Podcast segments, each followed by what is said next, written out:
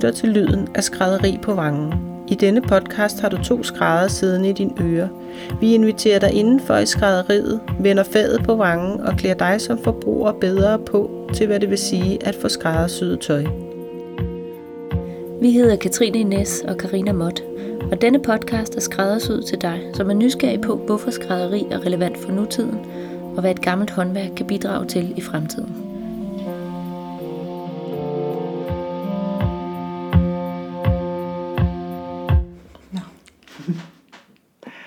Katrine. Hej Karina. Ej, så er vi her igen. Det er vi da.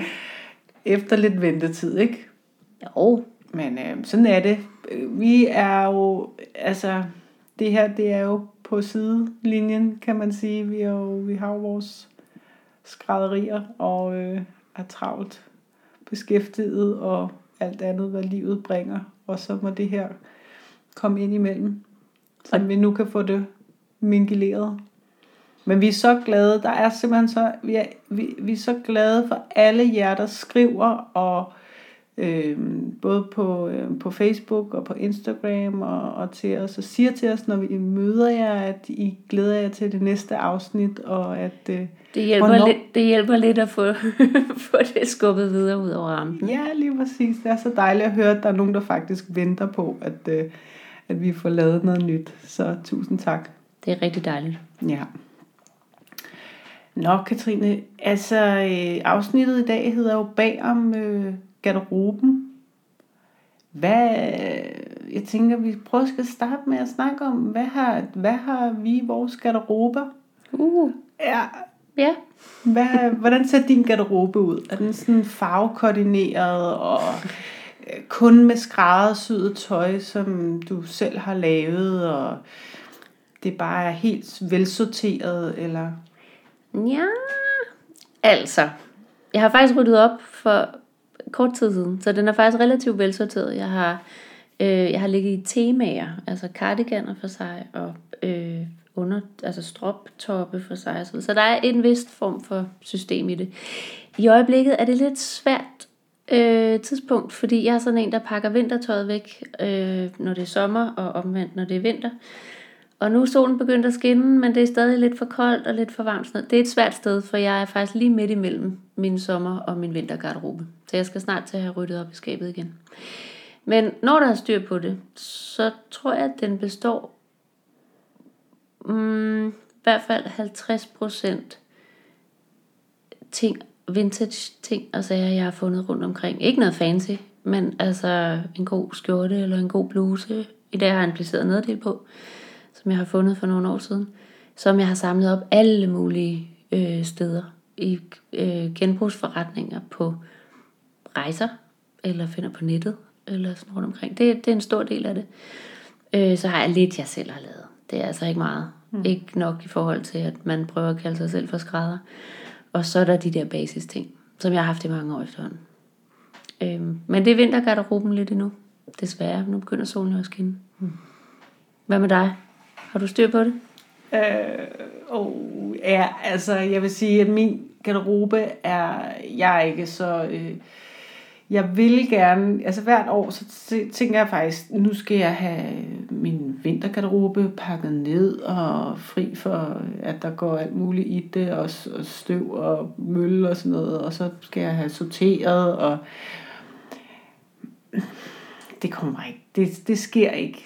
Altså, så det, jeg har alt i et skab sammen med min mand, og øh, der, øh, der er lidt, lidt sådan på hver hylde, altså øh, i kategorier, men, men nej, det er rimelig øh, blandet. Er det blandet dit tøj og hans tøj også? Nej, han Dog har ikke. sin egen hylde, Godt. og jeg har mine hylder, ikke? Jo, jo. Dog. Nå, nå.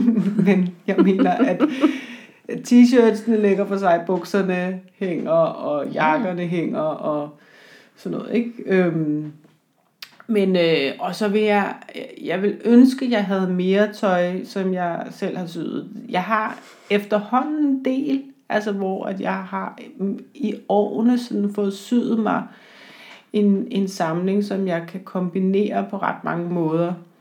Øh, men jeg vil også sige, at øh, jeg kunne virkelig godt tænke mig at tilføje noget nyt til den oftere. Og jeg vil også sige, at min udfordring er helt klart, at jeg har mega svært ved at købe tøj. Jeg har så svært ved at gå ud og finde noget tøj øh, og købe tøj, som jeg... Øh, Hvorfor? Er det fordi du er kredsen, eller fordi du ikke øh, ja, kan finde noget, der passer, eller det du vil have, eller hvad? ja, alle tingene. Det er fordi, at jeg ikke kan finde noget, der passer, øh, sådan som jeg ved, at det skal sidde og føle, og er fordi, at jeg er super nørdet, nørdet med materialerne, og jeg, og, og jeg kigger på, hvordan det er syet. Men altså helt ærligt, kender du ikke nogen, der kan sy? Jo, præcis. Men prøv lige at give mig nogle flere timer i døgnet, så, ja. ikke? så jeg har tid til at sy det her garderobe til mig. Så jeg ved godt, det bu- burde man jo egentlig prioritere, men altså lige i øjeblikket, så er der mange ting, man burde prioritere. Så, øh, øh, så, så jeg er overglad, når jeg endelig får syet noget til mig selv, øh, som jeg så altså det, jeg har syet til mig selv, der er et par enkle smutter, som jeg ikke har været sådan super glad for, som ikke har fungeret, men ellers har det faktisk endt med at være noget tøj, som jeg bare bruger mega meget, og som jeg har i rigtig, rigtig mange år. Jamen, man kender det godt, ikke? Ja. Altså yndlingstøjet. Ja. Men det, jeg jo også synes er vigtigt, det er, at jeg repræsenterer mit eget fag, når jeg er på arbejde. Naturligvis. Altså, ja, Ja. at når jeg står og skal sælge noget øh, skræddersyet tøj, at jeg så også har øh, ser nogenlunde skræddersyet ud selv. Ikke? Og, øhm, og det gør faktisk, at jeg øh, har ret, jeg er tit udfordret, for eksempel hvis, når jeg skal øh, holde fri og, og, og være på en eller anden weekendtur et eller andet sted. Jeg har virkelig lidt sådan noget Hyggetøj. hyggetøj, øh, et eller andet. Og, ja. Øhm, ja. Men ellers så har jeg også ret meget øh, genbrug. Øhm, det kan Altså, jeg, jeg- godt lide at, at, at nørde i, og, altså at finde. Jamen, det er nemlig sjovt at finde de der ting, ting. Ja. Ja. Og så er der jo den fordel, hvad har jeg oplevet, at, at når man køber, øh, køber ting, som er et ældre dato, så er der mulighed for at sy det om. Ja. Altså netop fordi der ofte er sømrum i, eller man lige kan lure, før man køber det, om Altså jeg ved jo efterhånden, hvad jeg skal ret til. Jeg ved godt, at jeg er lidt kortere i livet og lidt mere svejrykket end øh, det meste stangtøj, så jeg ved, hvor det som regel er, jeg skal rette det til. Og så kan jeg se, om det kan lade sig gøre, før jeg køber det. Ja. Grunden til, at jeg også køber nærmest kun genbrugstøj, er også fordi, at jeg tænker så meget over, hvordan er tøjet er lavet, altså hvor det er lavet, hvordan det er lavet, altså hvem har lavet det, hvordan er det blevet transporteret rundt i Ja. verden. Øhm, Hvis først man kommer ind på den tankegang, så bliver det rigtig, rigtig svært ja, faktisk at, at, at føle sig helt tilpas med at købe noget som helst. ja, Ja. præcis. Enig. Så øhm, det tænker jeg, at vi skal snakke meget mere om i dag. Jamen, vi skal så, tale om alt muligt spændende ja, i dag. Hvad, skal, hvad, hvad er det egentlig, afsnittet skal handle om? Jamen i dag, så skal vi ud og tale med Else Skjold, som ved rigtig meget mere om, hvad helt almindelige mennesker har i deres garderobeskabe. Øhm, hun skal også fortælle os noget om, hvad man som forbruger kan gøre, hvis man godt kunne tænke sig en mere bæredygtig garderobe. Vi skal også på en rejse ind i det tøj, vi og I lyttere har på i dag, når Else hun guider os gennem en, øh, en tøjmeditation. Og så skal vi sidst, men ikke mindst, have videnskabens svar på, hvorfor skrædderi er relevant, og hvad vi som skrædder kan bidrage med i fremtiden. Du ved, det spørgsmål, som vi stiller os selv i begyndelsen af hvert eneste afsnit.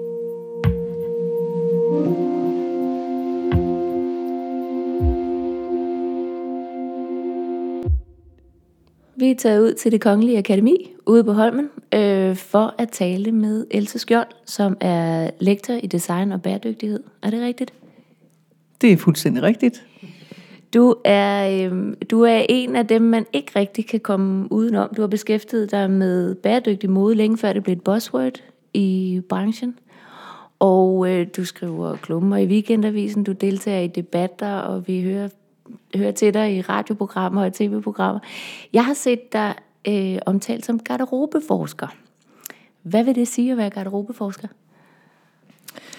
Det vil sige, at i min spæde forskerstart, da jeg var forskningsassistent på Designskolen Kolding og CBS, der satte vi os øh, ned en øh, række forskere fra de skandinaviske lande og diskuterede, hvad kunne vi ligesom se på omkring modeforskning, som der ikke rigtig var afdækket, og som kunne være noget særligt for os.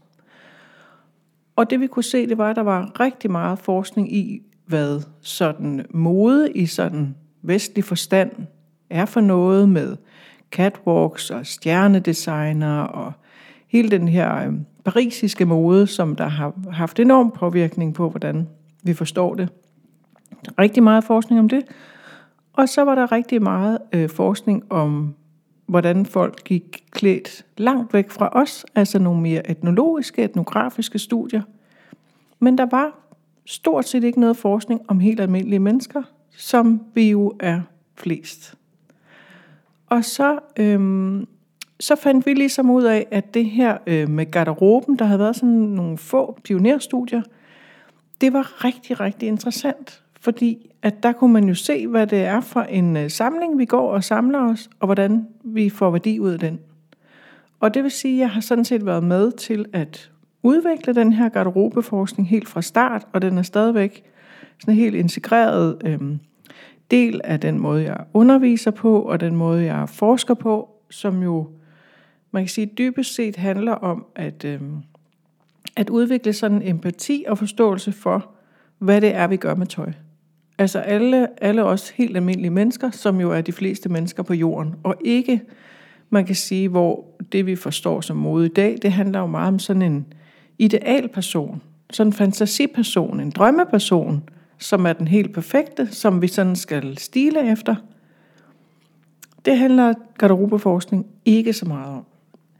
Så hvad vi gør med tøj, er det, hvordan vi bruger det, eller hvad vi, hvordan vi håndterer det efterfølgende, eller hvordan vi øh, køber det, hvordan...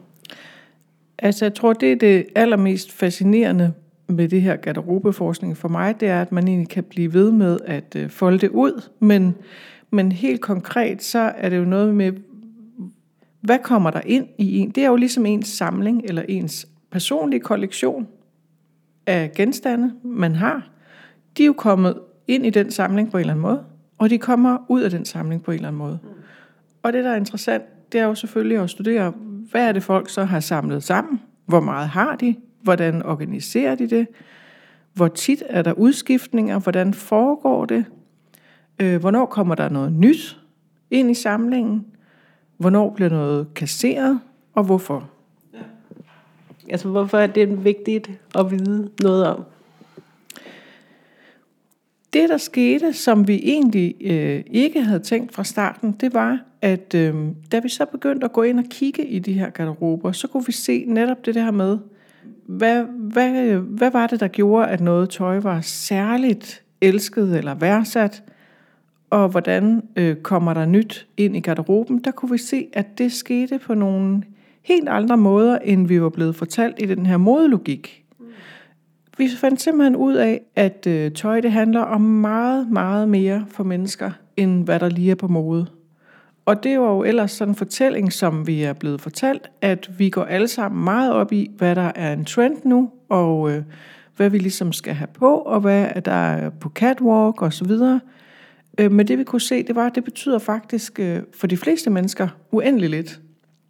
Det er meget mere vigtigt, øh, hvem man føler, man er, hvordan man gerne vil tage sig pæn ud for sine omgivelser, øh, hvordan man gerne vil have, at andre skal se en. Øh, og så de her, også, der er også nogle helt dybt personlige ting omkring, hvad for nogle øh, slags materialer, man godt kan lide, hvad for nogle snit, man så synes passer til mig. Det betyder meget, meget mere, end hvad der er på mode. Og for rigtig mange mennesker betyder, hvad der er på mode, overhovedet ingenting. For eksempel, rigtig mange mænd er jo ikke opdraget til at følge med i mode, men rigtig, rigtig mange kvinder lægger faktisk ikke særlig stor vægt på, hvad der er på mode. Og det var jo egentlig sådan en overraskelse for os. Og modsagde jo stort set al den forskning, der var. Og lige pludselig kunne vi se, at den her sådan øh, bæredygtighedsdiskussion jo passede utrolig godt sammen med de ting, vi fandt fordi det gik meget langsommere, de udskiftninger, vi så, og fordi det i meget højere grad handlede om at øh, have værdi ud af sit tøj, frem for den her øh, hurtige udskiftning, som moden jo ligesom øh, fremmer, fordi, og opfordrer til, fordi mode dyb, dybest set handler om, at øh, nu kommer der noget nyt, og så skal man få kastet det gamle. Mm. Og det gør folk simpelthen ikke. Det, det vi kunne konstatere, hvad, hvad vi forstår, og når jeg siger vi, så er det så særligt Ingun Klep, der sidder oppe i Oslo, og det er Kate Fletcher og et par stykker, som sidder på Center for Bæredygtig Mode i London. Det var, at vi kunne se det her med, at bæredygtigt tøj, det er yndlingstøj. Det er simpelthen elsket tøj. Så jo mere du elsker det, jo mere vil du gøre alt for at holde det i live og varetage det og gøre de rigtige ting med at få det, altså passe det nænsomt og vaske det op. Du bliver dybt ulykkelig, hvis der sker noget med det. Og lige pludselig kunne vi se, at det får folk til at gøre alle de rigtige ting. Og så måtte vi jo stille os det spørgsmål, hvorfor står vi så med en modeindustri, der laver så meget tøj, som der overhovedet ikke er yndlingstøj?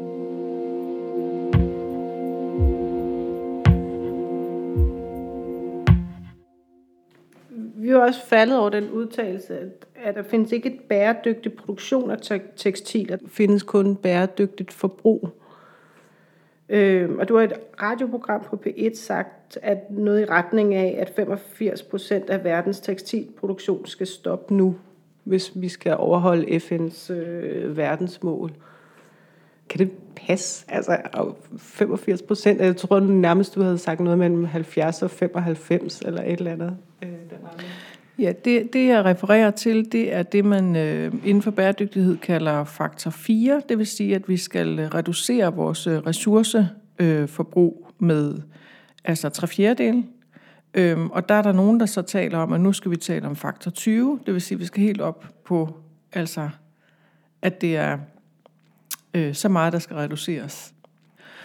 Og det er jo helt åbenlyst. Vi har nogle øh, nye store tierøkonomier, der jo gerne vil have det samme som os. Så nu er det ikke længere kun os her i de lande, vi plejede at kalde de vestlige lande, der er overforbrugere. Nu kommer der nye overforbrugere, og det er der simpelthen ikke øh, kloder nok til. Så hvis vi skal øh, tale om, at vi skal redde vores klima, så er det faktisk fuldstændig rigtigt, så skal vi ned og producere så lidt. Og for de fleste, så lyder det jo fuldstændig vanvittigt.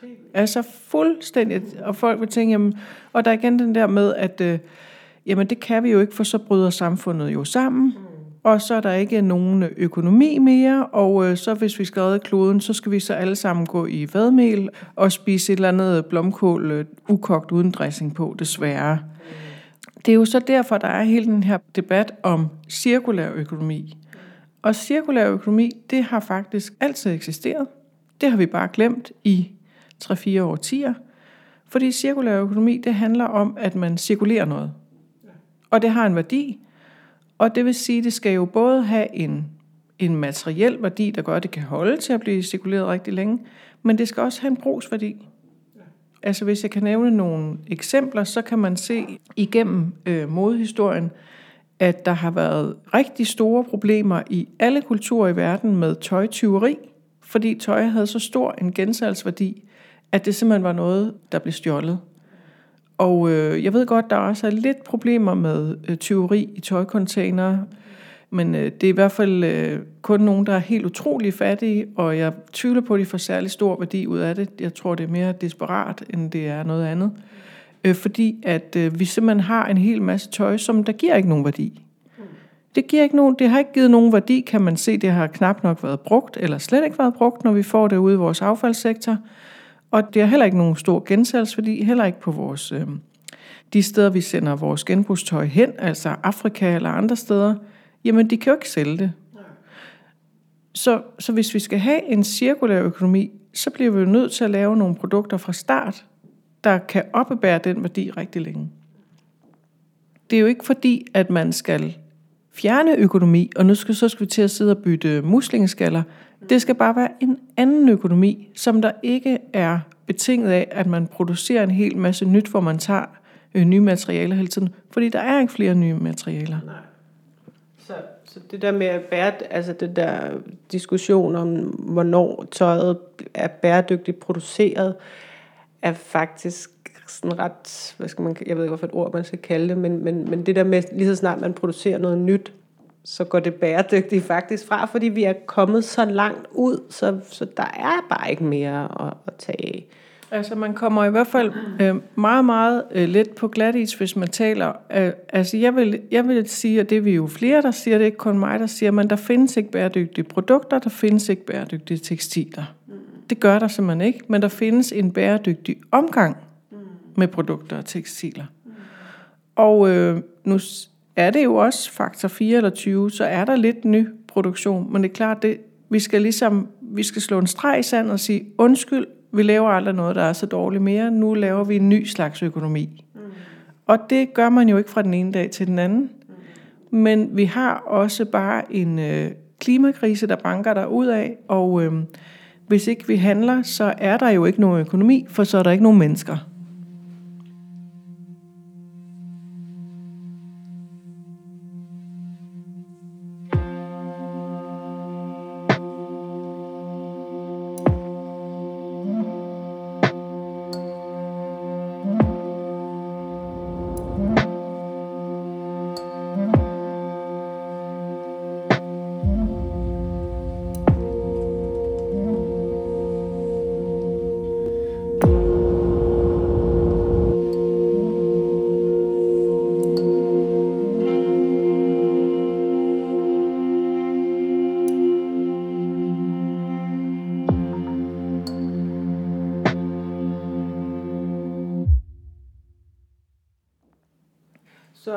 Hvis man ligesom skulle få det over på skrædderi og på det skrædderside, så kan man jo godt, altså jeg vil jo argumentere for, at man godt kunne øh, sige, at skrædderiet bidrager i den form, at vi producerer noget nyt.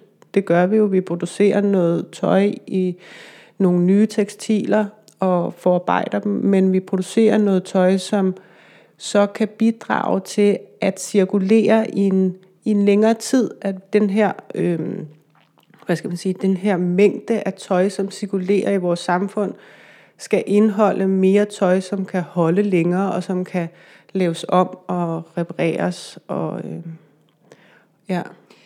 Det er jo faktisk en af de ting, vi har, vi har lovet lytter at få et svar på, og det er jo den der, nu du som repræsentant for videnskaben, skal give os det videnskabelige svar på, hvad det er, skrædderi kan bidrage til i fremtiden. Altså jeg tror, at skrædderi, som som man forstår det i dag ved en skrædder som for eksempel jeg to, der sidder her i dag, der har en lille virksomhed, der laver øh, meget høj kvalitet skræddersyet tøj til nogen, der har råd til at betale for det. Der er ingen tvivl om, at det, det er ligesom langt hen ad vejen det rigtige. Der er ingen tvivl om, at de vil tage rigtig godt vare på det. Det er noget, der holder rigtig længe.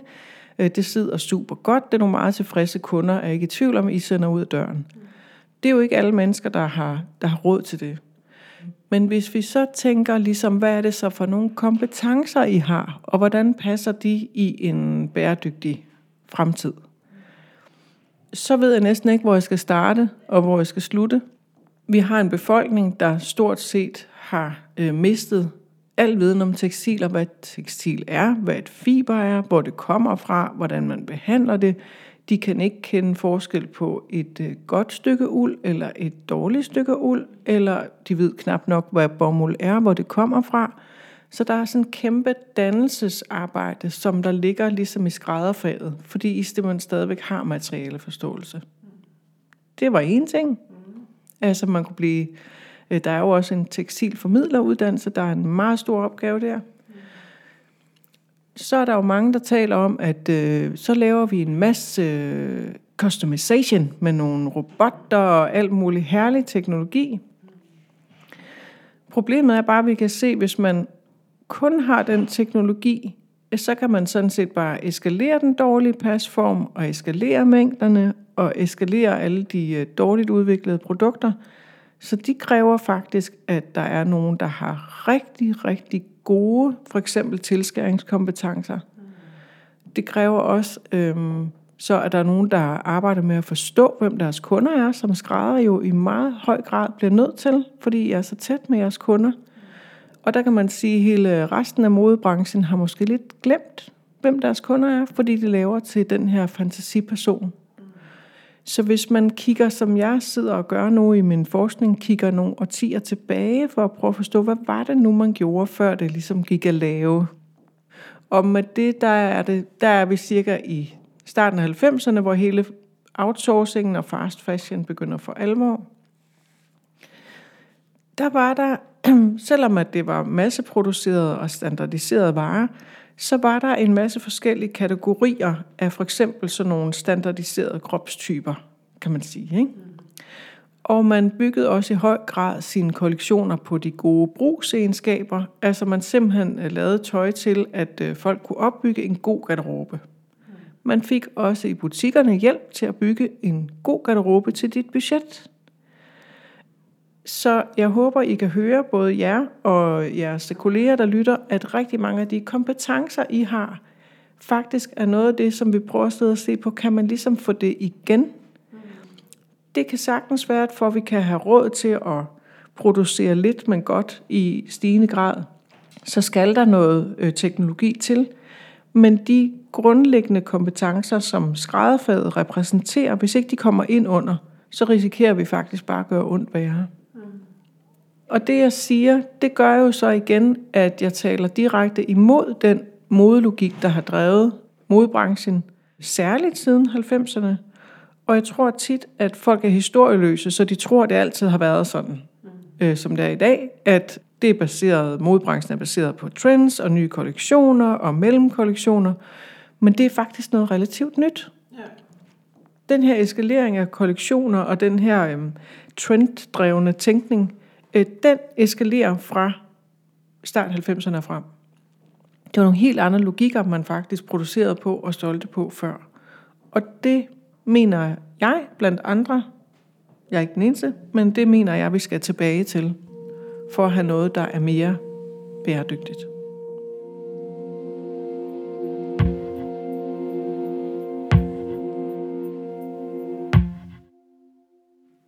Vi skal tale lidt mere om tøjglæde.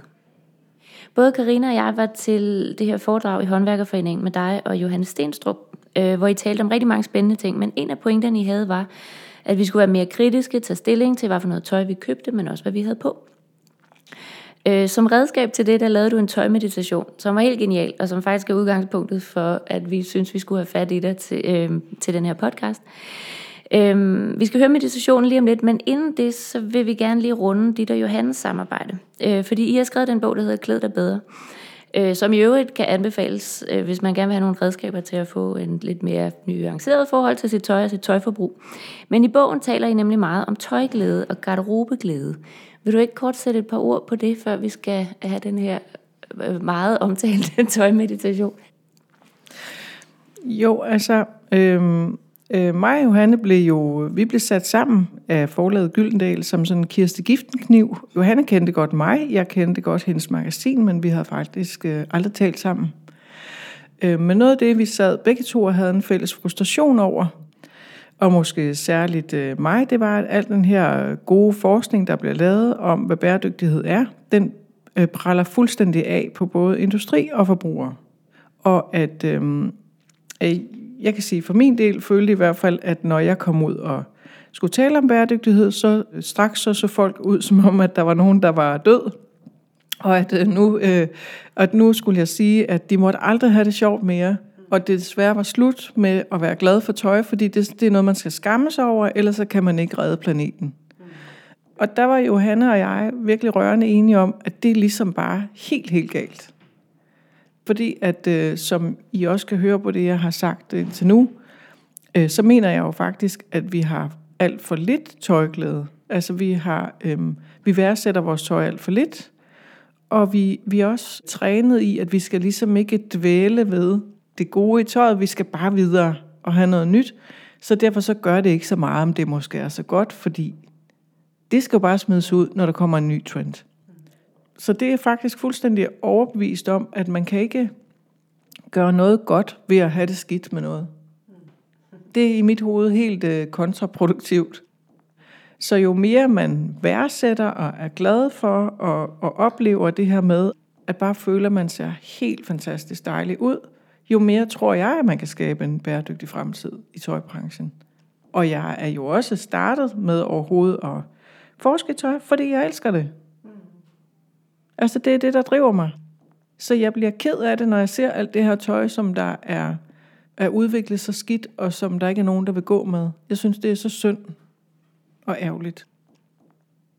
Og jeg synes også, at øh, det er jo noget af det, og det er det, så der er så bogens kerne, og der er sådan nogle øh, små træningsforløb til det, til det her med, at i virkeligheden, så tror jeg, at de fleste mennesker, de ved godt, hvad det er, der er det bedste i deres garderober, og som de bare knus elsker. Og det er ligesom bogens pointe, at det skal vi lære af, og så skal vi lære at få mere af det, og mindre af det her, øh, som man kunne kalde sådan noget øh, fast food tøj, som øh, smager ikke sådan helt godt, og man får sådan lidt oppustet mave og føler sig lidt utilpas.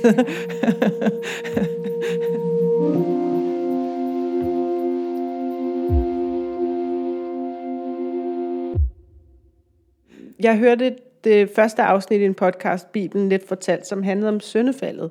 At Adam og Eva går rundt øh, nøgne i paradiset, og pludselig, da kvinden spiser af kundskabets træ, forstår de, øh, hvem de selv er i verden. Og straffen for Gud er blandt andet, at de skal bære tøj, og de skal skamme sig over deres nøgne kroppe. At, at det reflekterede jeg bare ret meget over, at i vores kristne kultur, at, at det er sådan, okay, det er der, det starter et eller andet sted, at tøj skal være en straf. Ej, det er meget sat på spidsen, men, men på en eller anden måde, det her med vores, vores krop, idealer og vores skyld og skam og, og alle sådan nogle ting. Det ved jeg ikke, det var bare lige sådan et indstik, men det var også en sådan ting, det her med at bygge en garderobe op og have, have hvad er det, der er ens yndlingstøj, fordi hvad er det egentlig ved et yndlingstøj? Det er jo noget at gøre med, at man føler, at det afspejler ens indre personlighed, at det kommer ud på ydersiden, ikke? Øhm, og at man har det godt i det, og man kan bevæge sig, man kan ånde i det, og man bare sådan har en, en, en, øhm, en, frem, en hvad skal man sige, udtvungen fremtoning. Og der synes jeg også, at, at jeres bog der også er en, en god, sådan, har, har nogle gode redskaber til at reflektere over, mm, hvorfor? Altså, hvorfor kan jeg egentlig, hvorfor bliver jeg egentlig ved med at bruge det her tøj? Og nogle redskaber til at sortere i ens garderobe, så man siger, okay, det her, det, det beholder jeg, fordi det har nogle affektionsværdier, og det har nogle ting, som, som gør, at jeg ikke vil skille mig af med det. Det er ikke noget, jeg går særlig meget med. Det her, det går jeg rigtig meget med. Kan jeg ikke und altså. Men jeg tror, der hvor du starter, det er sådan også sådan en grundpille i min motivation, og det er jo, at i vores kultur, der er det øh, øh, skammeligt og lidt latterligt at gå op i tøj, og det er jo meget tydeligt, at jo højere du kommer op i kultur- og videnshierarkier, øh, jo mere øh, skal det ligesom hedde sig, at der kommer man ikke op i tøj. Altså groft sagt, jo klogere man er, jo mindre går man op i tøj. Og det, som, det, det, det var jeg så provokeret af som min øh, PhD. Det er derfor, den handler om øh, mænd. Der siger, at de ikke går op i mode. Øh, og det, jeg fandt ud af, det er, men de går jo op i tøj. De går rigtig meget op i tøj. Så det er ligesom mit lille skjulte feministiske bidrag. Fordi at det er jo, altså der er jo ligesom øh, en grund til det her med, at det er, det er Eva, der frister med æblet, og så øh, pludselig så er det simpelthen så skamligt, at man bliver simpelthen smidt ud, mm. og, skal, og skal så dække sig til, fordi man finder ud af, at øh, hov, man er nøgen. Ikke? Så, og, og, altså, øh, så den her kobling af kvindelighed og krop og skam, den har gjort øh, for mig at se, at mode og tøj, det er bare på bunden af alle kulturvidenshierarkier. Altså ligesom bare den dumme lille søster, som altså det er bare så pinligt at beskæftige sig med, og det er der også rigtig mange i min karriere, der har sagt, ej, altså laver du noget med mode? Mm. Altså helt ærligt, skulle du ikke lave noget med kunst eller litteratur, eller... Og der må man bare sige, nej, jeg synes, at øh, tøj, det er bare fantastisk, og det er vildt betydningsfuldt, og, øh, og du berørte lige til sidst det der med, at mange de siger, det er og det er overfladisk, men det, som jeg synes, at jeg har bevist med min forskning, det er, at det er mindst lige så meget underfladisk. Mm.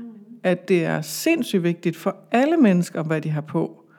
Og hvis de siger modsat, så plejer jeg at sige, så kan du jo bare tage et eller andet, så kan du bare tage en lysrød paljetdragt på, fordi så gør du jo ligeglad med det. Nej, det var ikke det, de mente. Øh, så alle går op i tøj. Og for alle, der er det vigtigt, at det er noget, de har det rigtig rart i. Og måske skulle vi bare så lade være med hele tiden at tale om tøj som noget, der var kvindeligt eller noget med trends at gøre, men tale meget mere om, hvad det betyder for os.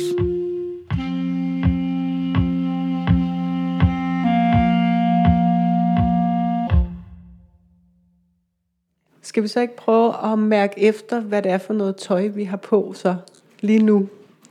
Lad os prøve at øh, sætte os godt til rette, og så høre meditationen.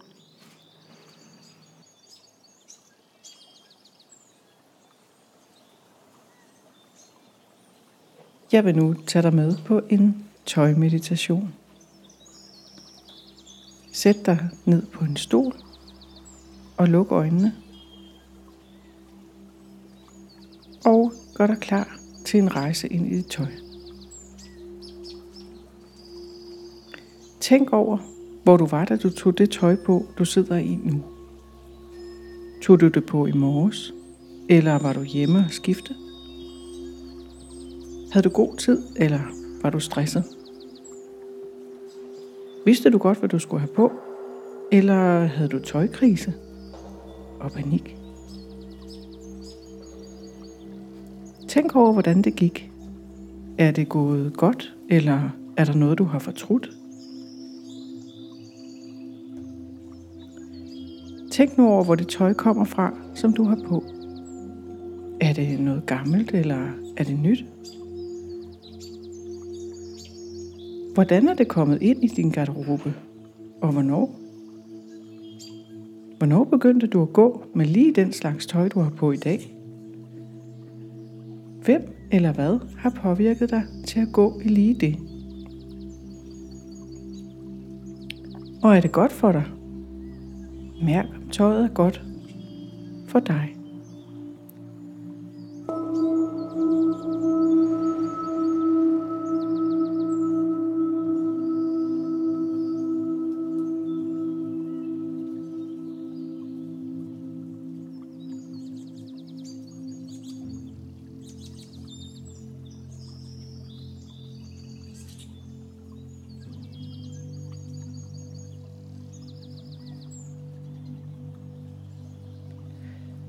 Mærk nu tøjet. Hvordan føles det at have på på kroppen? Og hvordan føles kroppen inde i tøjet? Du bliver måske opmærksom på noget, der strammer eller er ubehageligt. Du mærker det og trækker vejret ind. Eller du mærker noget, der er rart og puster ud. Pøh. Men vi skal længere ind i tøjet. Nu mærker du tekstilets fibre på huden. Du er nu helt inde i fibret. Er det varmt, eller er det koldt? Er det glat? Eller er det blødt? Eller krasser det? Mærk det og accepter det på din hud, og mærk, hvordan det er.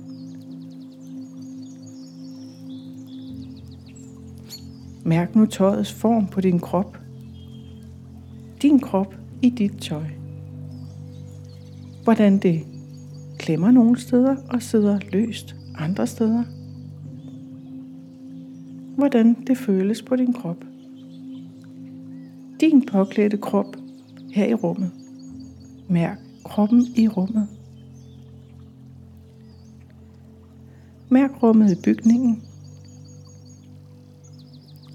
Mærk bygningen i byen. Mærk byen på planeten. Og mærk planeten i universet.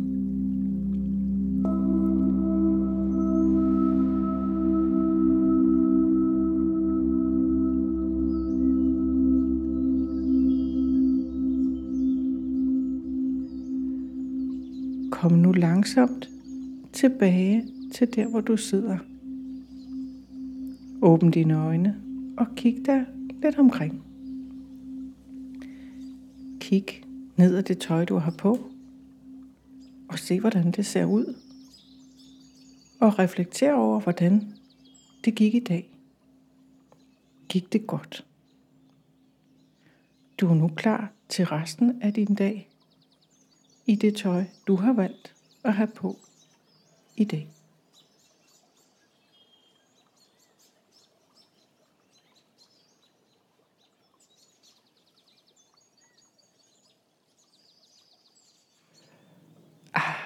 Så kom vi helt ind i tøjet.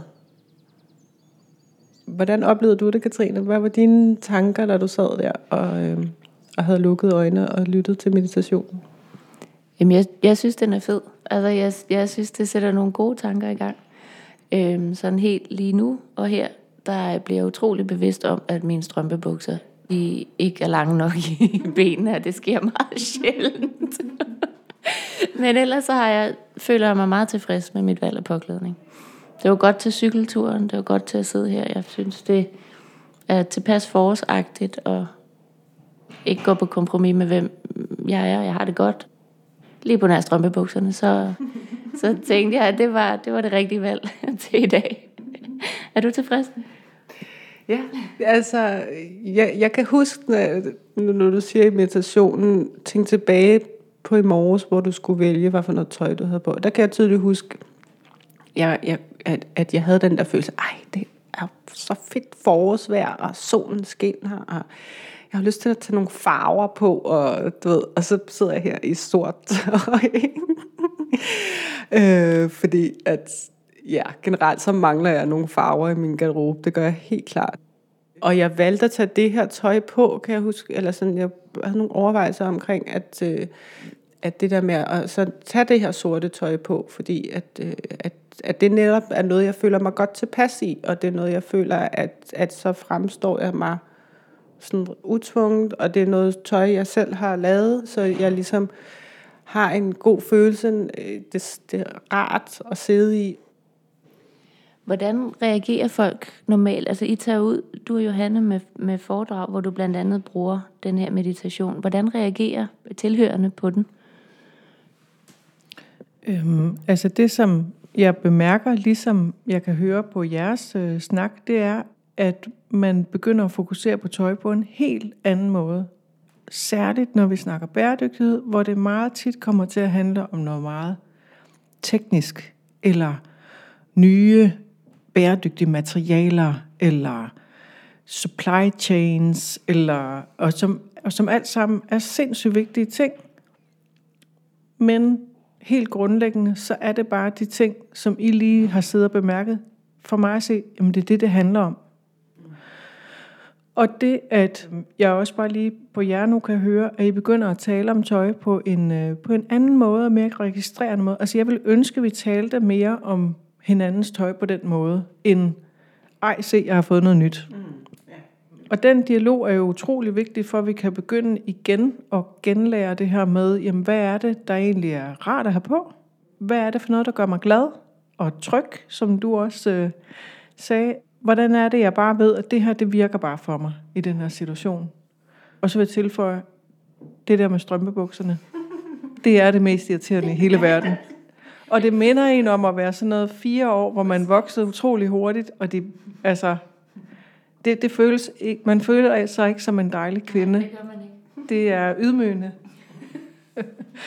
Pjat til side, men, men, øh, men jeg, jeg har jo lavet meditationen, fordi vi netop, altså, det, det er sådan, i sådan øh, modverden, så handler det jo altid om få lukket, og alt det her sådan, øh, Altså det altid handler om noget med, at vi skal se, men vi er jo inde i tøjet, og vi mærker det, og betyder, det betyder sindssygt meget for, hvad vi øh, vælger, og hvad vi ikke vil gå med, og så jo mere vi kan mærke efter, om det egentlig er dejligt.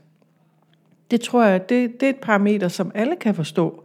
Der behøver man ikke at forstå alle mulige ting omkring teknologi og ting og sager, så, så bliver man bedre til at skille, det her det er bare super rart for mig, og det vil jeg egentlig gerne betale for. I stedet for at betale for alt muligt, hvor man knap registrerer, at det kan måske være, fordi det ikke er rart at have på, at man smider det ud, efter ikke engang har brugt det, eller har prøvet det en gang.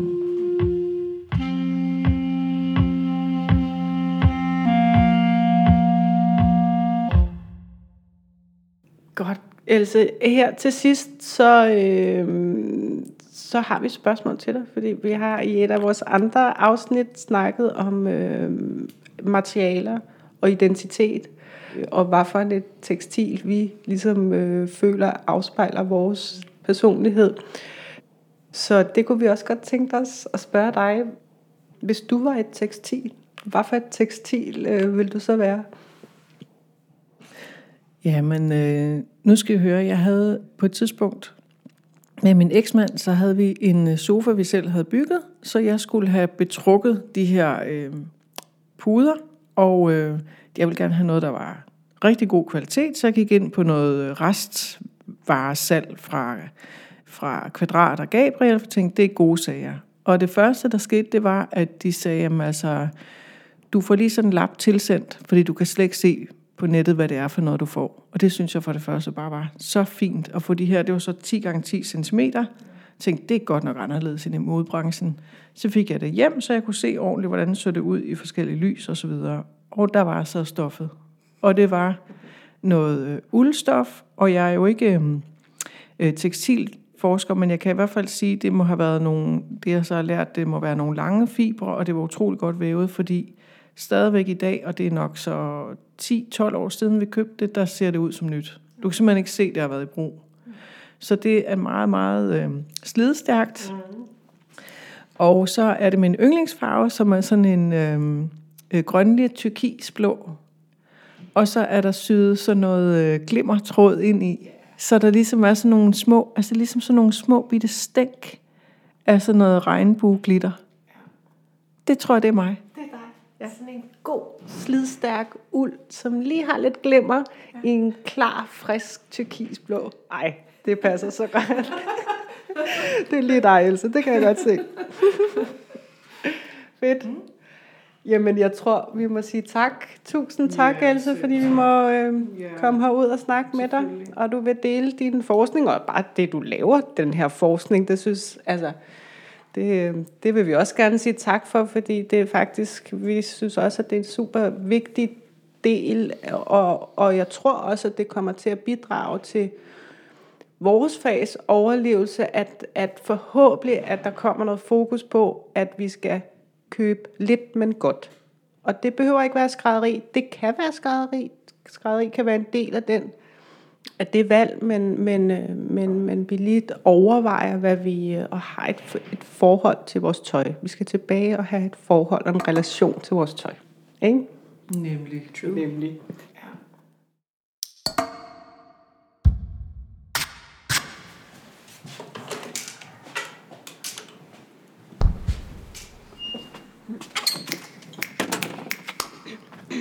Ej, det var fedt, Katrine. Det var rigtig fedt. Ja.